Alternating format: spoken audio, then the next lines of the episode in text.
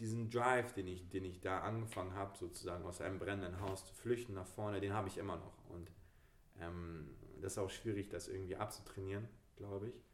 Aber deswegen konnte ich das nicht einfach so auf dem normalen Weg vorführen.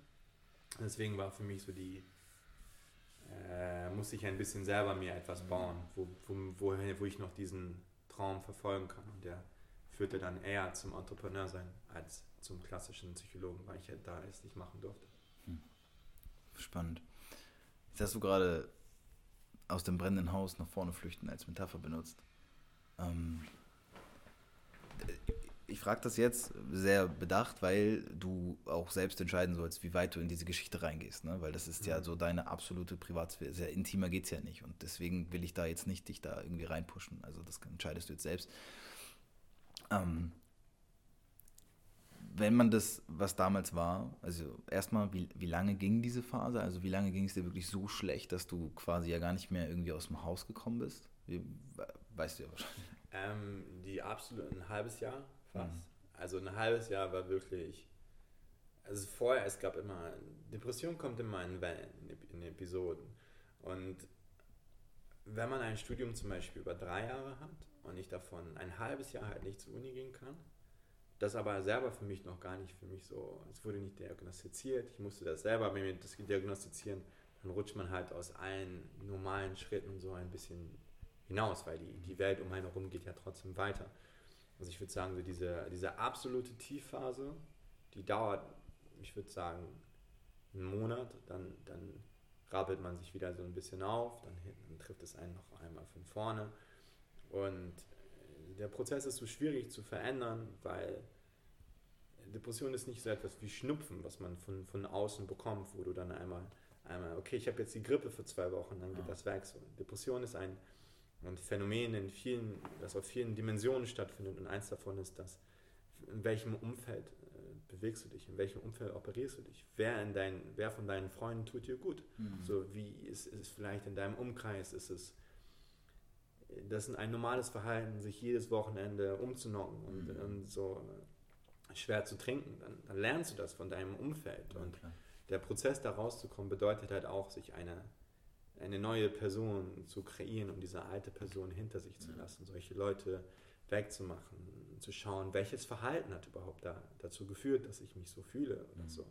Und ich glaube an eine, eine Kausalität, was Verhalten angeht, dass es halt verschiedene Verhaltensmuster gibt, die entweder zum Unglücklichsein oder zum Glücklichsein führen. Und in solchen Phasen geht es darum, diese halt zu identifizieren. Okay, hey, du bist, du hast grade, bist gerade so ganz unten. Was ist denn mhm. passiert vorher? Wer war um dich herum so? Was, was macht dir so viel Schmerz, dass du dich davor beschützen willst und nur noch zu Hause bleibst? Und deswegen dauert, glaube ich, die Phase so lange an, bis du diese Sachen bei dir verändert hast. Ja. Ja, das ist sehr, sehr kraft. Ähm, das heißt, du hast gemerkt, dass es, also ich muss es so fragen, weil Nein, frag, das ist eine komplett ja, legitime Frage. Genau, ich will halt immer nur nicht so fragen, dass es dann so klingt. Also pass auf, die Frage, die ich jetzt stellen will, ist, hast du hast du es selbst geschafft, da rauszukommen? Ähm, nicht ganz. Also ich würde schon sagen, dass ich es selber geschafft habe, aber ein großer Teil von selber aus Depressionen, selber aus, aus Sucht, egal was für eine Sucht, herauszukommen, besteht darin, sich einzugestehen, dass man auch nicht da alle, alleine reingekommen ist. So. Mhm. So, weil ich habe mir das nicht, Kinder suchen sich nicht aus, von ihren Eltern traumatisiert zu werden. Ja. Kinder suchen sich auch nicht aus, in, in äh, Environments reingeboren ja. zu sein, wo, wo Drogen oder Spielsucht oder so die Norm sind oder Gewalt die Norm ist. Und ein Teil davon, da rauszukommen für mich, war halt mir Leute und Hilfe um mich herum zu suchen, die das, die das verstehen mhm. und von denen ich lernen kann, um dann aktive Veränderungen bei mir selber zu machen. Ja. Ja, gut, das heißt, du hast im Endeffekt, einfach nur aus dem, was ich verstehe, du hattest ein Umfeld, was toxisch war. Also hattest Leute um dich herum, bei denen es vielleicht auch Standard war, eher dich noch mit nach unten zu ziehen? Teilweise ja. Teilweise ja. ja. ja weil, war, das werden wahrscheinlich viele kennen. So, also es ist immer so eine Frage. Man nimmt es ja jetzt auch nicht unbedingt sofort wahr. Bei mir hat's, also bei mir war es nie so krass. Ich hatte immer sehr, ich habe schon, ich glaube, intuitiv darauf geachtet, Leute um mich herum zu haben, die, die verstehen, dass ich auch manchmal anders drauf bin und dass es okay ist, auch irgendwie über Gefühle zu reden, was damals, also damals habe ich das auch noch so genannt, über Gefühle reden so. Und ich weiß aber, ähm, dass das halt auch super schwierig ist, aus so einem Umfeld rauszukommen, wo man das Gefühl vermittelt bekommt, ey, was willst du eigentlich? Lass doch mal, also ne, lass doch mal saufen und ne, da, da dieses runterziehen. Das heißt, du hast begriffen, dass es auch wichtig für dich ist, da rauszugehen.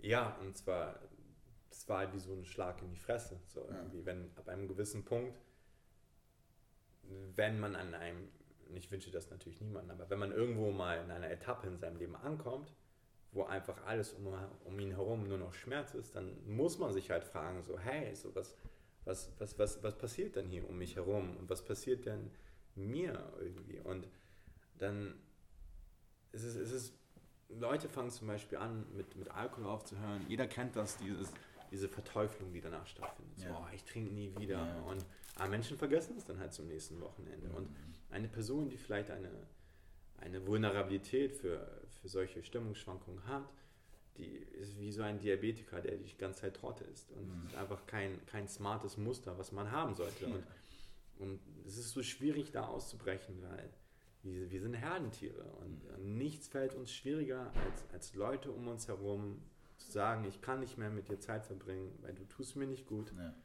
weil man, weil man, teilweise gibt es Menschen, die lieber sterben, als toxische Beziehungen zu verlassen. Ja. es, es ist so, alleine sein ist, es macht dann auch Sinn, evolutionär. Früher waren wir, wenn man keine Menschen mehr um sich herum hatte, bedeutet das quasi, dass du vom, vom Tiger gefressen wurdest dann einfach, weil du brauchst es diesen Support deines Tribes, um sicher zu sein. Und diese Triebfedern gibt es halt immer noch bei uns im Kopf. Und deswegen ist es ein sehr, sehr schwieriger und langer Prozess zu sagen, okay, so, ich, ich fange jetzt mit Veränderungen an und meistens ist es halt so, das kennst du bestimmt auch, das ist ja auch eine, eine super Veränderung wahrscheinlich gerade hinter dir mit diesem, mit diesem Jahr des Lernens, was du gerade durchlebst und es kommen neue Menschen dann in deine Welt. Du, du attractest neue Menschen in dein Leben. Ich hab, und nichts frustriert mich mehr als ein, ein Mensch, der, der ein Leben führt unter dem, was er fähig ist, weil er Menschen verstehen gar nicht, hey, wenn du das und das veränderst nach einem Jahr, okay, es bringt vielleicht nichts, was kurzfristig, aber in einem Jahr triffst du vielleicht so deine Traumfrau und Ja. deine Traumfrau wird nicht mit dir ausgehen, so wenn du, wenn du all diesen toxischen Shit gerade noch in dir hast, weil die, die liebt sich selber genug, als sowas nicht mitzumachen. Ja, das verstehe ich. Also ja, ich, ich kann das auch nur bejahen. Und ähm, ich habe irgendwann vor langer, langer Zeit den, den Satz aufgegriffen, dass man selbst die Veränderung sein sollte, die man sich für diese Welt wünscht und so. Und auch wenn ich jetzt nicht unbedingt ein großer Fan von Kalendersprüchen bin, in vielen Sachen steckt ja auch was. Und ich glaube auch, dass das dazugehört, dass man, guck mal, ich habe zum Beispiel gedacht, ja, Podcast, ne, und Ding, so ein großes Ding und so Hauptsache coole Interviews führen und geile Leute und so und habe aber nie so richtig gefragt, wofür und wa also was bringt mir das wirklich? Und ich habe das auch in dem letzten Interview, das ich geführt habe, kam das auch zur Sprache und da habe ich so gemerkt, mittlerweile empfinde ich einfach nur noch so richtige Dankbarkeit dafür, dass ich jetzt so Gespräche führen kann, so wie das jetzt, weil das ist ja echt, daraus lerne ich ja wirklich Dinge, die für mich einfach unnormal wichtig sind und das einfach ist ja so ein, das ist ja ein Ergebnis von vielen, die ich in diesem Prozess gemacht habe, dass ich halt lerne, dass ich neue Leute in mein Leben halt heranziehe, dass ich das zulasse und so. Und deswegen, ich kann das auch jedem, und das tue ich auch immer nur dringlichst empfehlen, das einfach zuzulassen und diesen Lernprozess auch zu starten. Und äh, das ist schon enorm viel wert. Und genau das, jetzt will ich darauf zurückkommen, dieses brennende Haus. Weil du hast, ich finde die Metapher sehr spannend. Du hast gesagt, du wolltest, du bist nach vorne geflüchtet. Und jetzt frage ich mich, oder mein Verstand fragt sich, wäre es nicht sinnvoller, das Haus zu löschen? Also, weißt du, was ich meine? Wenn man bei der Metapher jetzt mal bleibt und das Gleichnis ist das brennende Haus und das ist diese Phase, in der es dir so ging damals, würdest du denn sagen, dass dieses Haus, wenn du zu dem Haus heute zurückkehrst, dass es immer noch brennt oder hast du es mittlerweile geschafft, das Feuer in den Griff zu kriegen? Oh, das ist jetzt abgespaced, aber ich glaube, du weißt, was ich meine. Ähm, äh, ich hoffe, dich richtig verstanden zu haben. Ich, ich glaube halt, dass es einfach so kausale Dinge gibt, die dazu führen, dass dein Haus anfängt, Feuer zu fangen. Ja. So, und wenn wir mal jetzt so das metaphorisch übersetzen, dass das Haus brennt, wenn das eine Metapher dafür ist, dass es dir als Mensch, dass du, es gibt in der Psychologie eine Hamilton-Skala, Ja. wo die Eins ist die, ist du, Tan ist ein innere, das Erleben eines inneren Blumenpflückens Ja. teilweise und 21 ist, du bist akut äh, äh, suizidal. So. Und es gibt, glaube ich, Verhalten, was, was die, dich auf dieser Leiter nach oben bringt und Verhalten, was dich auf dieser Leiter nach unten bringt. Dasselbe für Menschen, dasselbe für Jobs, dasselbe für die Sachen, die du isst, wie du schläfst. Und ich glaube, dass man, dass kein, dass kein fertiger Prozess ist, um, sondern ein konstantes Evaluieren, hey, was mache ich gerade? Ich habe das jetzt immer noch bei mir in meinem Leben, dass wenn es mir mal mir mal schlechter geht, als Beispiel, okay, ich schreibe ein Buch, habe ich, habe ich meine Wohnung die letzten drei Tage verlassen oder sitze ich die ganze Zeit an meinem Laptop und schreibe und, mhm. und ignoriere andere wichtige Bedürfnisse von mir, wie mit meiner Freundin spazieren zu gehen oder zum Basketball zu gehen oder keine Ahnung, mal ein Buch zu lesen, ohne den Anspruch zu haben, dass ich jetzt sofort besser werden muss, sondern einfach ja. was für mich persönlich machen muss. Und warte mal kurz. Sorry. Und ja, es wird hier gerade ein bisschen, ein bisschen lauter in der WG in der Schanze. ja, genau, das ist so. Wir sind in der WG in der Schanze, da gehört das dazu. Ja, ja genau. Und deswegen würde ich sagen, es ist ein, ein, ein ständiges Löschen und ja. nicht nur ein, ich, baue, ich, ich verlasse das Haus jetzt einmal, sondern es ist ein ständiges, ständiges, äh, eine ständige Reinvention ja. von wem du bist und was du hinzufügen musst, aber auch was du äh, wegmachst. Das war so ein bisschen die Antwort, auf die ich hoffte, weil ähm, für mich ist es auch so. Ich sehe zum Beispiel, also ich nenne das halt Persönlichkeitsentwicklung. Also hinter dem steht ja quasi alles das, was was bei dir so, auch was du beschreibst, gut, du, dein, dein Fokus liegt halt ganz klar auf Psychologie ne? und ne, nutzt ja auch die Tools daraus, was natürlich aus deiner, aus deiner Perspektive heraus voll Sinn ergibt. Ähm, ich glaube aber auch, dass es ganz genau deswegen, es ist unglaublich wichtig, sich einfach so wirklich mal mit diesen Themenfeldern zu beschäftigen, die dann dazu führen, dass du solchen Dingen vielleicht, du kannst ja dieser ganzen Scheiße, die dir passiert, nicht vorbeugen. Ja? Es wird dir ja immer Scheiße im Leben passieren. Es werden immer Sachen passieren, die kacke sind oder die dir einfach nicht gefallen. Aber ich glaube, genau das war auch das, worauf ich hinaus wollte. Wie sehr das Haus brennt, kannst du vielleicht nicht sofort kontrollieren, aber du kannst halt dann besser damit umgehen, wenn es brennt. Das ja, ist so das. Es gibt so ein, ein schönes, äh, einer der ersten Modelle, die man in der Psychologie lernt, ist so ein Vulnerabilitäts-Stressmodell. Es geht ja davon aus, du hast immer Stress in deinem Leben, aber was du halt hinzufügen kannst, ist äh, Ressourcen, die dich äh, dagegen wappnen, damit umzugehen. Und ich glaube, dass halt für jeden, nicht nur für Psychologen, dass für jeden Menschen halt auch Leben ist eine, eine Sammlung an, an Ressourcen, an verschiedenen Feuerlöchern, wie man halt mit der Situation umgehen kann, weil Leben ist hart. Leben ist hart. So, jeder wird irgendwann mal verlassen. Man, ja. Der eine Traum, den man hatte, der klappt nicht. Du wirst, wirst gefeuert von deinem Dreamjob, deine Frau verlässt dich oder deine, jemand stirbt in deiner Familie. Das, das sind alles Sachen, die, die jedem Menschen passieren. Und jeder, egal aus welcher Nische er kommt, mit so krassen Shit, der auf dich wartet, der auf dich zukommt. Und ich, ich finde, man sollte das Leben ernst nehmen und vor allen Dingen halt auch positive Sachen finden, wie man damit copen kann. Und mhm. einer der größten Unterschiede zwischen glücklichen Menschen und unglücklichen Menschen ist, was für Werkzeuge man dann benutzt, um mit diesem extremen Leid, was einem dann in die Fresse schlägt, umzugehen. Und bei der einen Person ist es dann halt, okay, ich habe Schmerzen, ich, ich, trinke jetzt und dann gehen diese Schmerzen weg. Oder hey, ich gehe jetzt, gehe jetzt spielen oder und um mich abzulenken davon, um nicht präsent zu sein in meinem Leben. Und andere Personen meditieren dann, gehen spazieren, reden über ihre Probleme, über ihre Gefühle, wie du das eben genannt hast. Und dass man sich so möglichst viele, bei mir heißt das so, good habits aussucht, mhm. um mit solchen Sachen halt umzugehen, ist key, wenn es darum ja. geht, äh, durch dieses harte Leben äh, durchzukommen. Das ist keine Selbstverständlichkeit. Ja, das ist, ja. Sage ich nur ja zu, gehe ich genauso mit. Jetzt möchte ich über dein Buch sprechen, mhm. weil ich selbst einfach wissen will, worum es geht. Also nimm uns einfach mit, worum geht's und äh, wie weit bist du und so weiter und so fort. Ich bin gerade in der letzten Phase von meinem Skript. Also ja. Es sollte wohl noch einen guten Monat dauern, bis das rauskommt. Ähm, ich, es hat mich inspiriert, dieses Buch zu schreiben, als ich ein äh, Praktikum für BJ Fogg von der Stanford University geschrieben habe. Ich weiß nicht, ob ihr BJ Fogg kennt. Wahrscheinlich, wenn ihr keine Psychology-Geeks sind, wahrscheinlich nicht. Er ist der World Leading Expert in Habit Formation. Und ähm, bei dem habe ich halt gelernt, wie Verhalten wirklich funktioniert und vor allen Dingen sehr schnelle Wege, wie man das ändern wollte. Und ich brauchte halt wieder für mich ein System, wo ich die Ausrede habe, mich über zwei Jahre nur mit Verhalten mhm. zu beschäftigen, damit ich das halt bei mir wirklich äh, verändern kann, weil es ein großes Need bei mir gibt, so ständig da zu adjusten, weil ich das von alleine nicht hinkriege irgendwie. Und deswegen habe ich mich entschlossen, da also halt ein Buch drüber zu schreiben, wie man Verhalten ändert und fasse da ganz viele große Theorien zusammen, die sich sehr konträr laufen zu dem, Klass zu dem Klassensystem, wie in Deutschland bei Verhaltenstherapie Menschen verändert werden. Weil ich habe ein großes Problem damit, dass es teilweise hier Jahre dauert, bis, bis Menschen wirkliche Veränderungen in ihrem Leben erhalten.